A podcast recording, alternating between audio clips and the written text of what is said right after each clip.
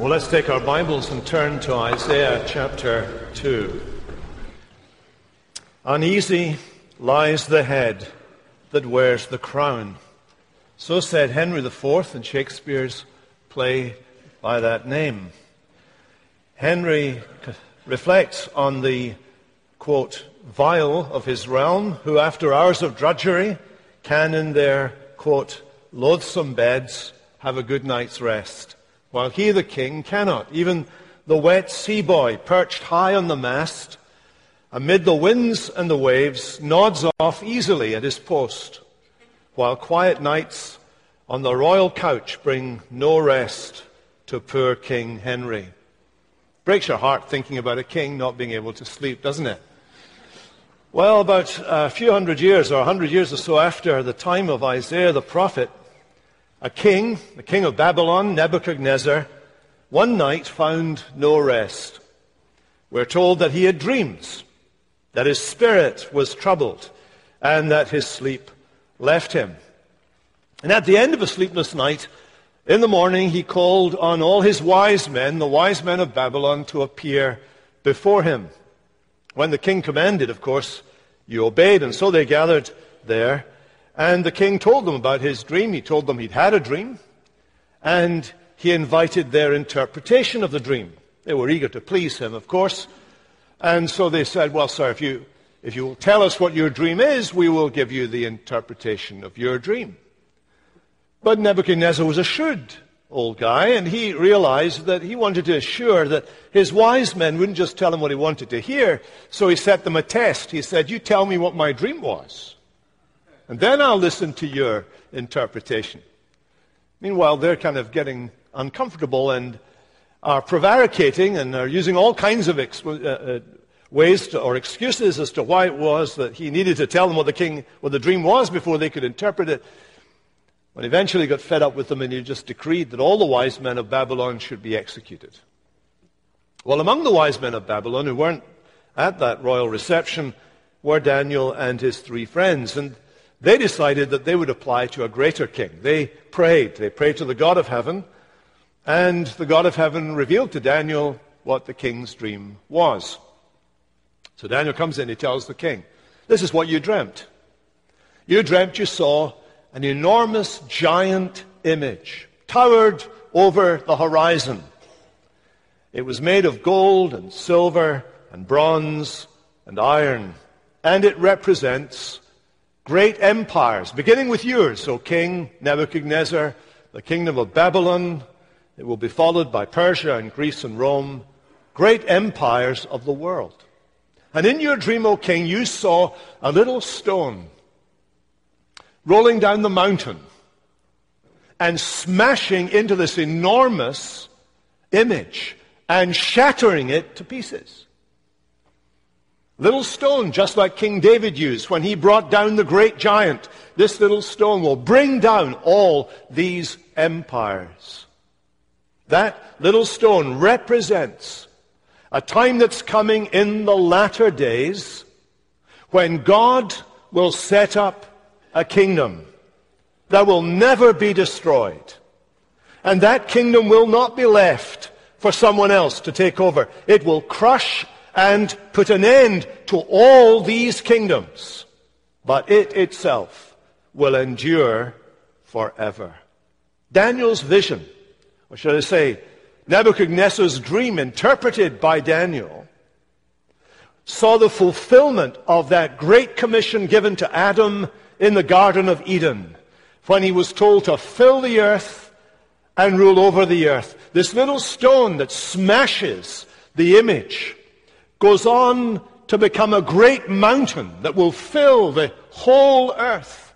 This kingdom that will begin so small will become so significant that it will comprehend the entire planet in its scope. It's a great picture. It's a mental image. And you need a bit of imagination to try and think about it. And I know imagination is not something you're used to unless you build Lego cars for some little boy somewhere, which I'm going to have to do, I suppose, later on today. Now, Daniel's experience And his reference to the latter days links that explanation that he gives to Nebuchadnezzar to what we've just read from the book of Isaiah.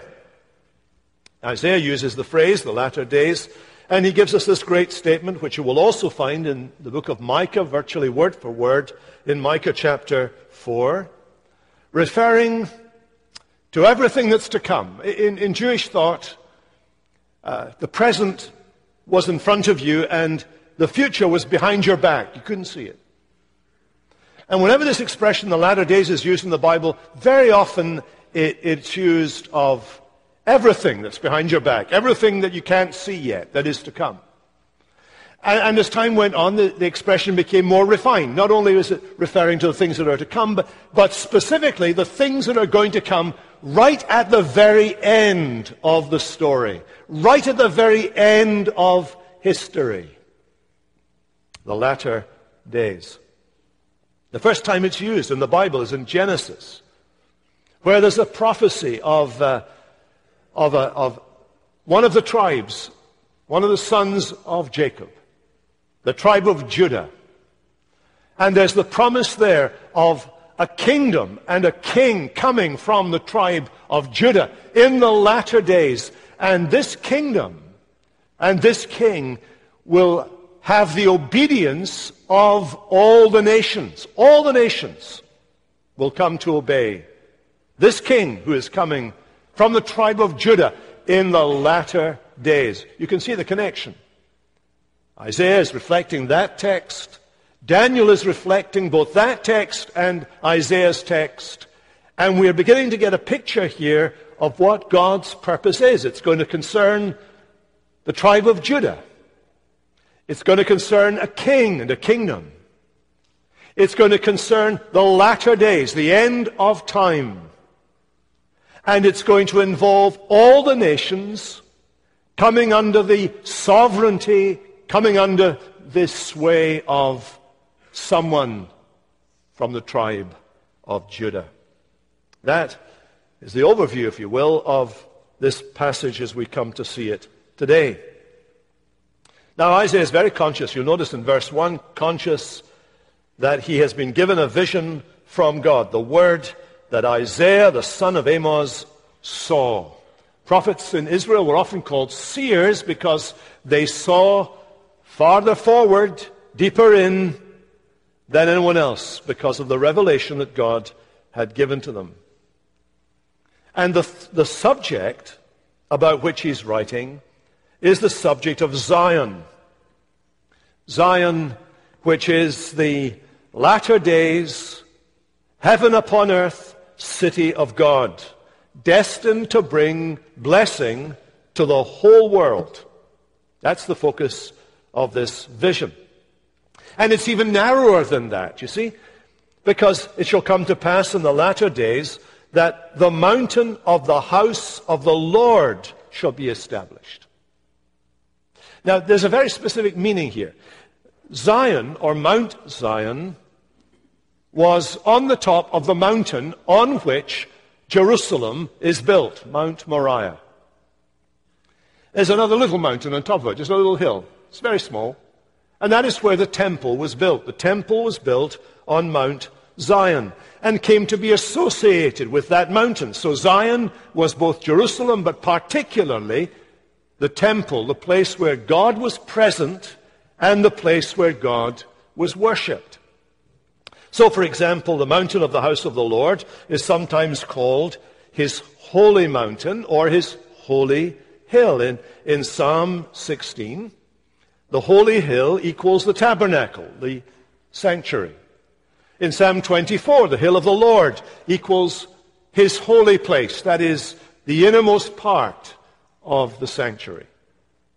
Every temple in the Bible is associated with a hill. Even Eden is associated with a hill. When you read it in Genesis about Eden, you find that from Eden flowed three major rivers that, that nourished the surrounding countryside.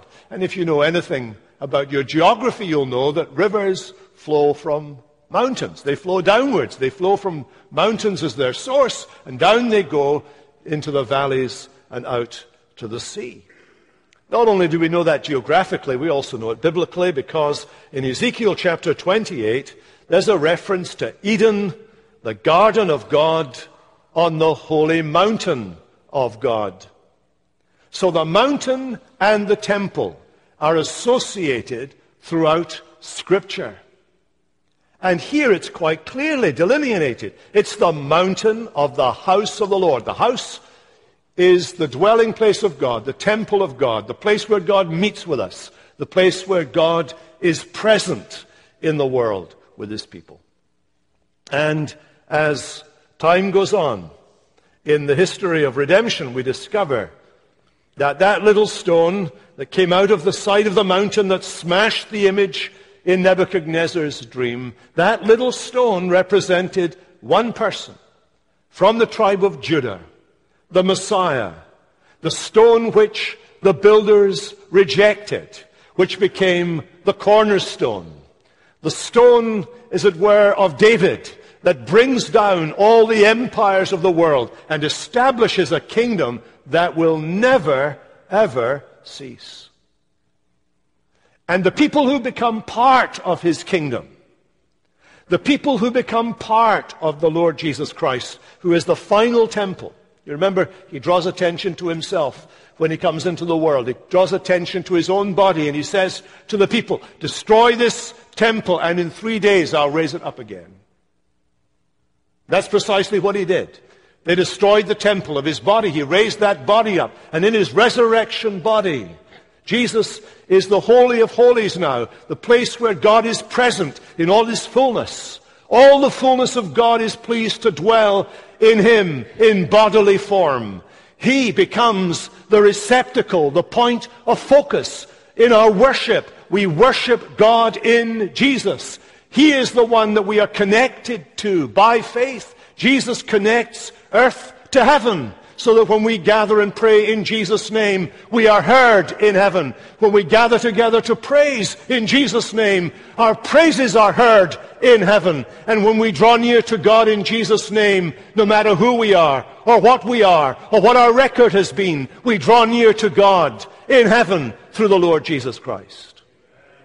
We just read that anyone who comes to Jesus comes into the community of Jesus' people, which is known in Scripture as Zion, the city of God, the community, the society, the church of God, Zion, city of our God. We have come. Did you notice that in the reading that we had from Hebrews earlier on? You have come to Mount Zion, to the city of the living God, the heavenly Jerusalem, to God, the judge of all Remember the connection with uh, Isaiah here of judgment and judging, and to Jesus, the mediator of the new covenant.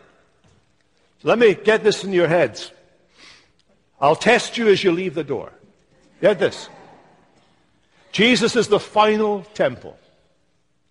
Everybody who is connected to Jesus, Peter says, is like a living stone. The temple is now no longer a building. It is a moving, living mass of men and women and boys and girls who are connected to its head, to the pinnacle of the temple, to the one who is its chief cornerstone, the one who is the Holy of Holies. Here we all are, and in our interrelations with one another and in our interrelation with Him, we become a spiritual house in which God lives.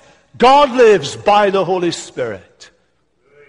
And on the day of Pentecost, Peter says, These are the latter days. He uses the same construction as is used in the Septuagint, the Greek translation of Isaiah chapter 2. The only place, by the way, it's used in the Old Testament and the New Testament, the exact construction.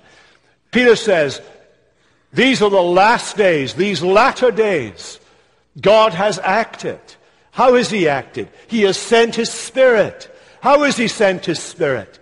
Like a pillar of fire on the head of every believer to show that every believer now is part of that temple. Every believer is part of the household of God, the dwelling place of God, part of that heavenly temple.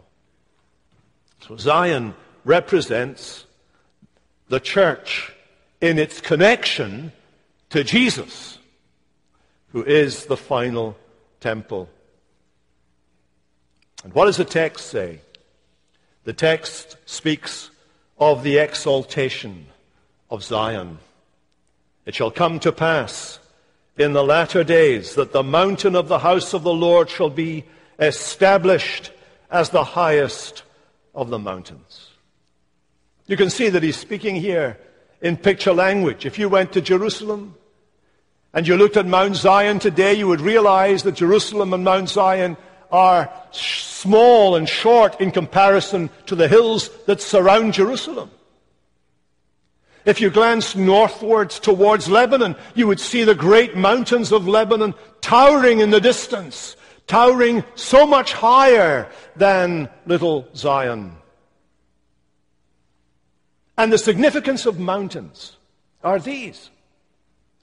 That throughout the history of the world, ever since Eden, wherever people have been engaged to worship their God or their imagined God, they have done so in the high places. You find this littered in the Bible, don't you? The Canaanite religions. They would worship their gods and goddesses in the high places. They were kind of reaching out towards God. They, that's why they built this building called Babel in order that they might, that they might create their own God and their own future and their own destiny and put their own God at the top of this man-made mountain, as it were. And that has rubbed off. Mount Olympus, where Zeus and the other gods dwelt. Mount Arbos, where Chemosh lived. Or Mount Meru, where Lord Brahma lived. Or Mount Zaphon, north of Israel in Syria, where Baal, the god Baal, lived.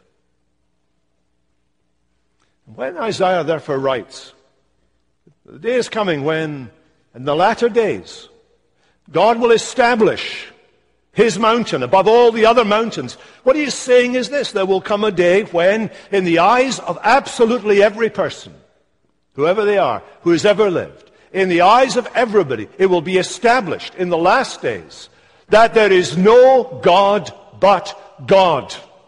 The God and Father of our Lord Jesus, the God of Abraham and Isaac and Jacob. There is no God but God. And that his, this God exists and he exists alone. And that the worship of God will be the only kind of worship there is in the universe on that day.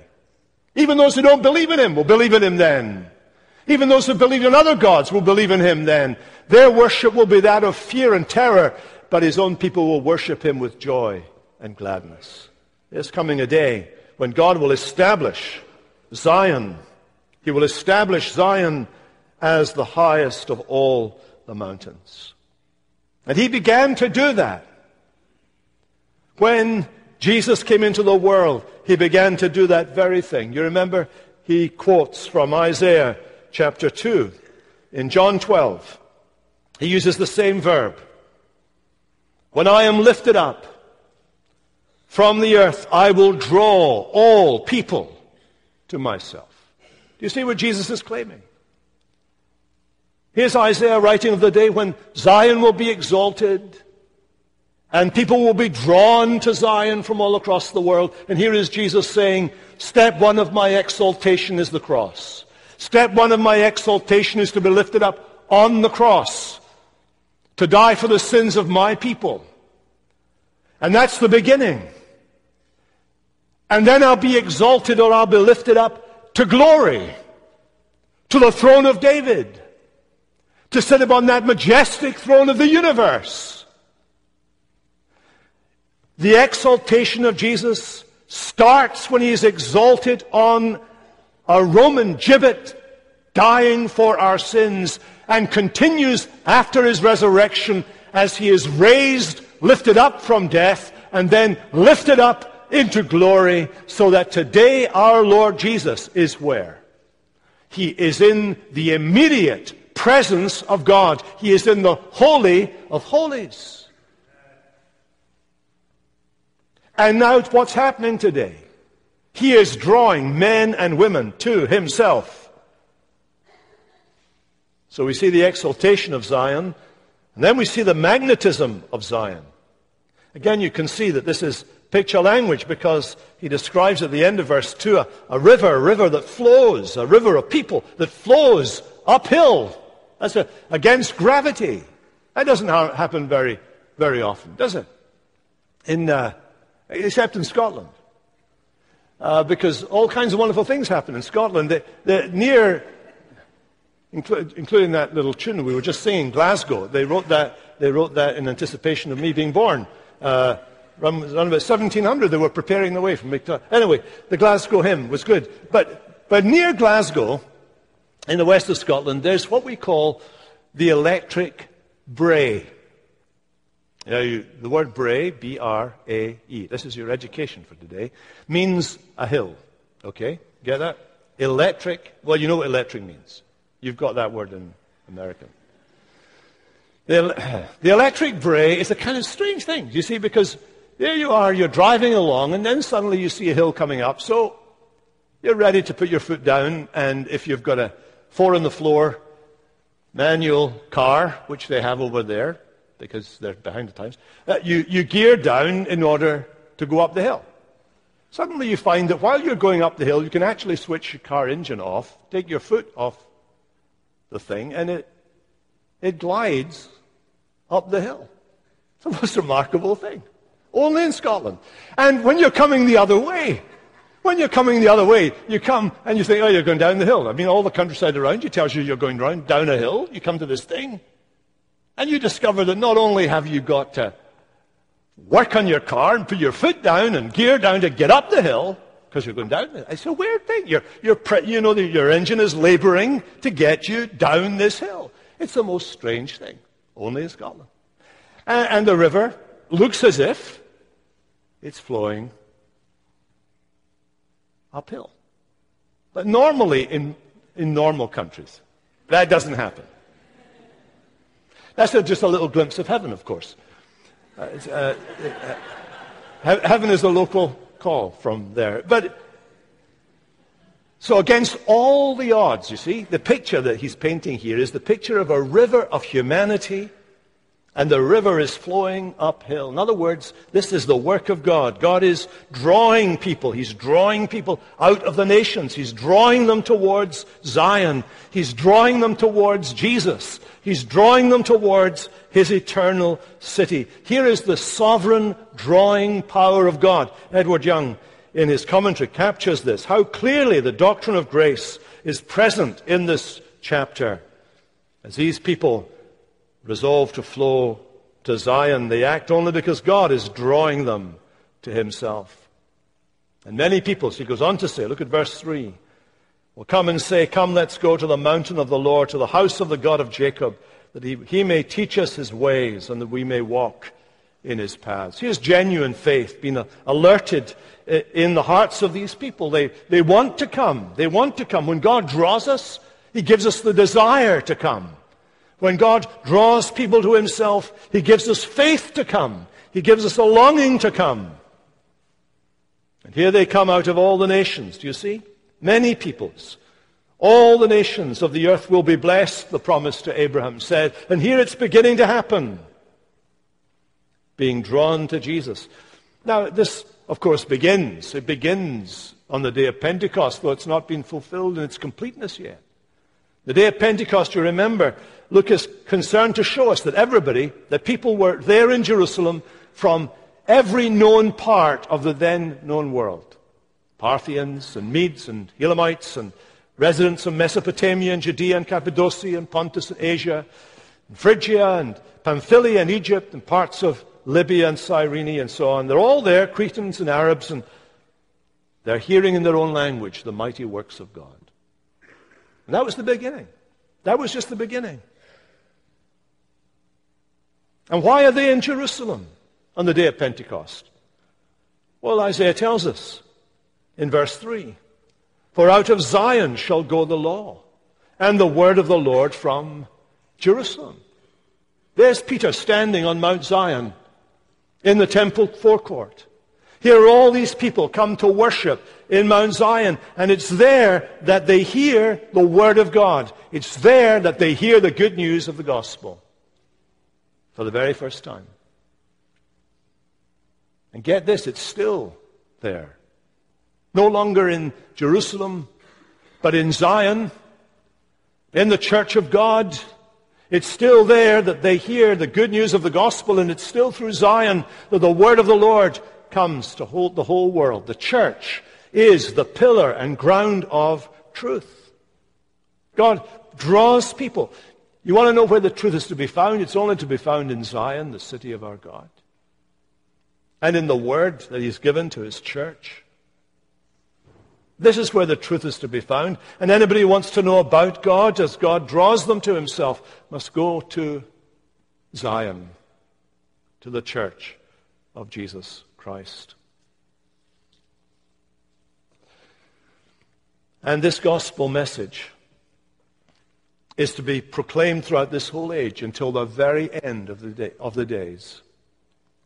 Jesus said, This gospel of the kingdom will be proclaimed throughout the whole world as a testimony to all nations.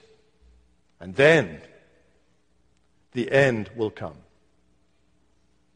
And in the book of Revelation, we discover what that end will be. We read, we read part of it this morning in our call to worship. Great and amazing are your deeds, O Lord God the Almighty. Just and true are your ways, O King of the nations. Who will not fear, O Lord, and glorify your name, for you alone are holy. All nations will come to worship you, for your righteous acts have been revealed. And after this I looked, and the sanctuary of the tent of witness in heaven was opened. What John is describing there is this when people come to Zion, when they come to God through Jesus Christ, the door of the heavenly sanctuary is open to them. Whenever we gather together to God Sunday by Sunday and we come to God in Jesus' name, we're not only, we're not only repeating a mantra when we say in Jesus' name, we're coming to God in Jesus' name by His authority and the sanctuary of heaven is open to us.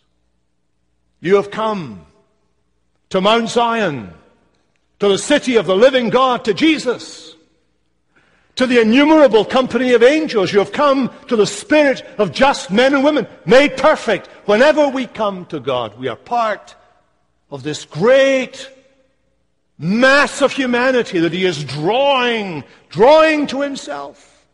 If we could see with spiritual eyes, it would look like a mountain from a distance as the souls of men and women and boys and girls are focused and drawn upwards, upwards, ever upwards towards where Jesus sits in his heavenly glory this morning. That's the great business that God is about. Why do we come? We come for the light. We come for the revelation. We come for the truth. In the book of Revelation, at the very end of history, we see this picture of the church like a spotless bride coming down out of heaven. We see, we see this garden city that is the final temple. We see it. And there's no need of a temple. There's no need of a sanctuary or worship place because the whole thing is a temple because God is present. And God's people are present with him. And in its light will the nations walk, and the kings of the earth will bring their glory into that city. Why do they come? Well, they come, we're told, that he may teach us his ways and that we may walk in his paths. That's what they want to do. They want learning for living. A friend of mine has a radio show called Truth for Life, and the strapline for that radio show is where the learning is for living. And I like that. They want to live in the light of what they've learned of God. They want transformed living in a renewed lifestyle. They come to Zion because it says, From out of Zion shall go forth the law and the word of God from Jerusalem. I put it like this there is no salvation for anyone in the entire world apart from the one who came to Jerusalem.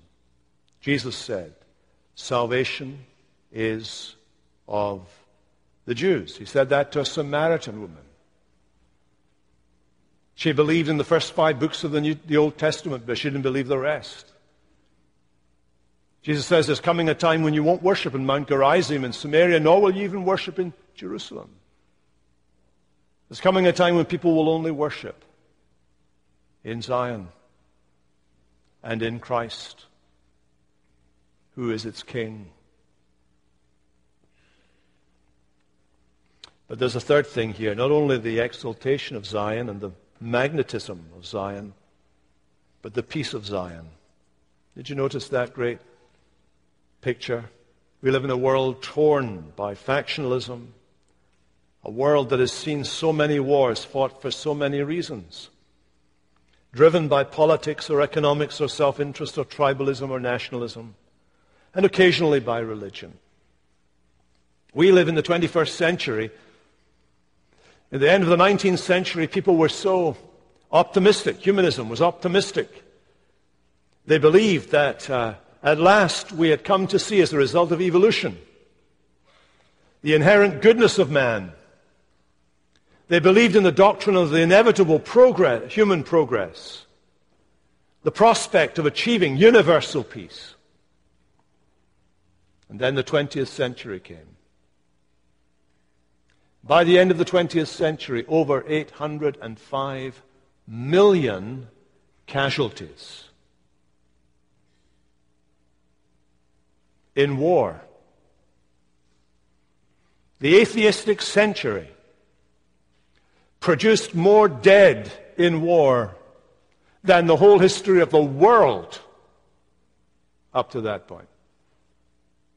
It makes the wars of religion in Europe in the 17th century seem like children's playground toys. 805 million dead. We've enjoyed a period of peace with the occasional foray into war. Some of our own members are still out there in the battlefield trying to secure stability and freedom. But there is coming a day when he, that is the king, will judge between the nations and shall decide disputes for many people. There's coming a day when judgment will be done when justice will be done, when all the causes of conflict will be resolved. There's coming a day. This is not some millennialistic dream. This will happen when the king comes. When he comes in all his splendor and his glory, he will. He'll begin by judging the nations and separating sheep from goats godly from ungodly, righteous from unrighteous. There will be a just judgment. People will get what they chose. If they did not choose the way of salvation, they will get what they chose. There will be justice done.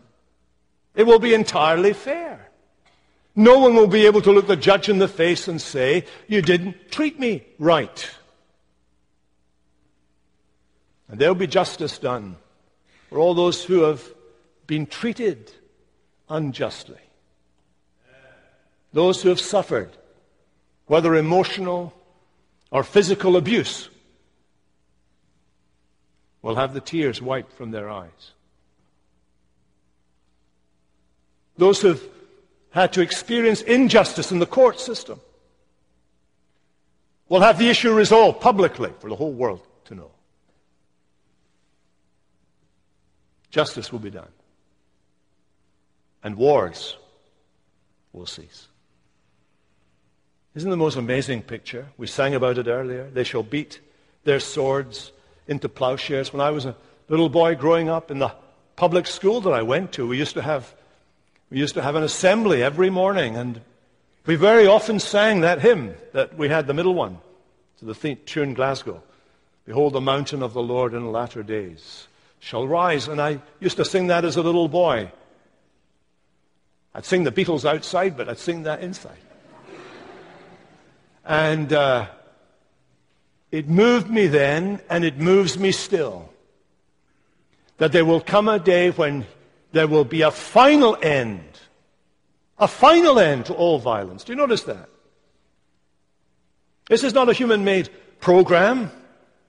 Only Jesus can do this. Only Jesus can accomplish this at his return and kingdom. They shall beat their swords to plowshares, their spears to pruning hooks, and they will not lift up sword against other nations, and they will learn war no more. No more military colleges. No more need to learn how to make war.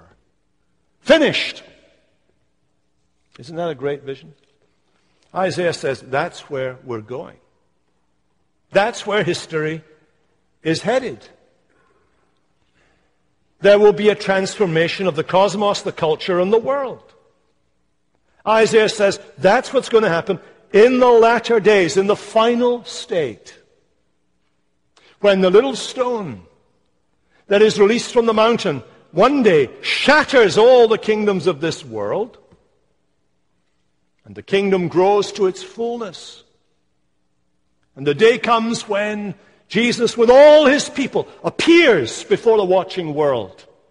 And the watching world sees all that he has accomplished in drawing these people to himself. And Isaiah points to that day. And he has a little word for the people of his own day. He's going to say some tough stuff. So here's a little word of encouragement to them and to us. O house of Jacob, come, let us walk in the light of the Lord. What is the light of the Lord? It's the revelation that the Lord gives by his word. And he's saying to them and he's saying to us, live in light of this hope. Let this hope guide you. Let this hope reassure you. Let this hope comfort you. Whatever else is happening in the world. When everything that can be shaken is shaken. When the ideologies of people fall apart. When the capital constraints of the world are taken away and everything falls to pieces.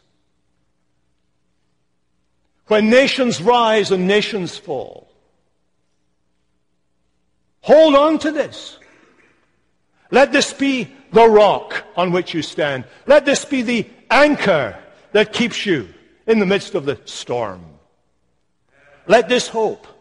This is where we're going. This is where history is headed. This is the end of the story for humanity. The mountain of the house of the Lord. Zion, the city of our God. Jesus, the mediator of the new covenant.